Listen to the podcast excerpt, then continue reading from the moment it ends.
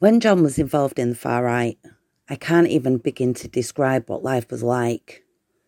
The only way I can think of is just imagine a dark cloud descends and it slowly engulfs you. You're scared, you feel alone, and you can't see any way out, and you really don't know what's around the corner. That despair just doesn't lift. The sense of fear doesn't go away.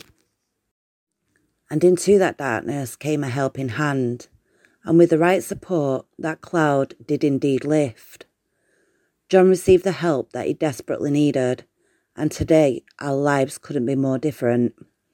Our home is once again filled with sunshine, the darkness now just a distant memory. Over time, the sun I once knew started to reappear again. First, it was the little things, such as him spending a little bit of time with me without arguing or debating. And then we would find ourselves sharing a joke and laughing together.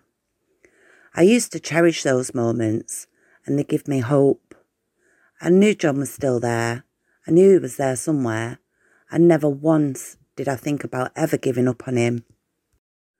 John continued with his support and he continued to thrive.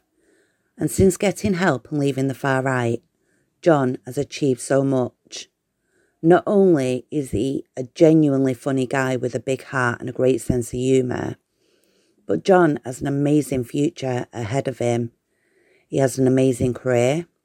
He passed his driving test first time, and he worked hard to rebuild the trust and he reconnected with family and friends. He also went back and rejoined the friendship groups that he had long before his involvement in the far right.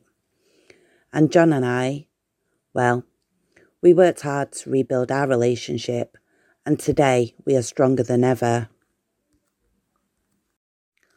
My son inspires me. He is one of the most caring, considerate people I have ever had the fortune to be around. The memories of the past seem like a terrible nightmare, too horrific to be true.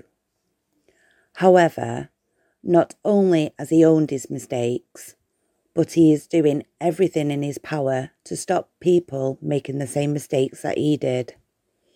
He works tirelessly with Exit UK to educate people on the dangers of far right extremism, and his passion has also become mine.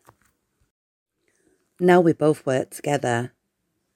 We work with those involved in extremism and the families of those involved, and we use our knowledge, experience, and training to help them out of their dark world.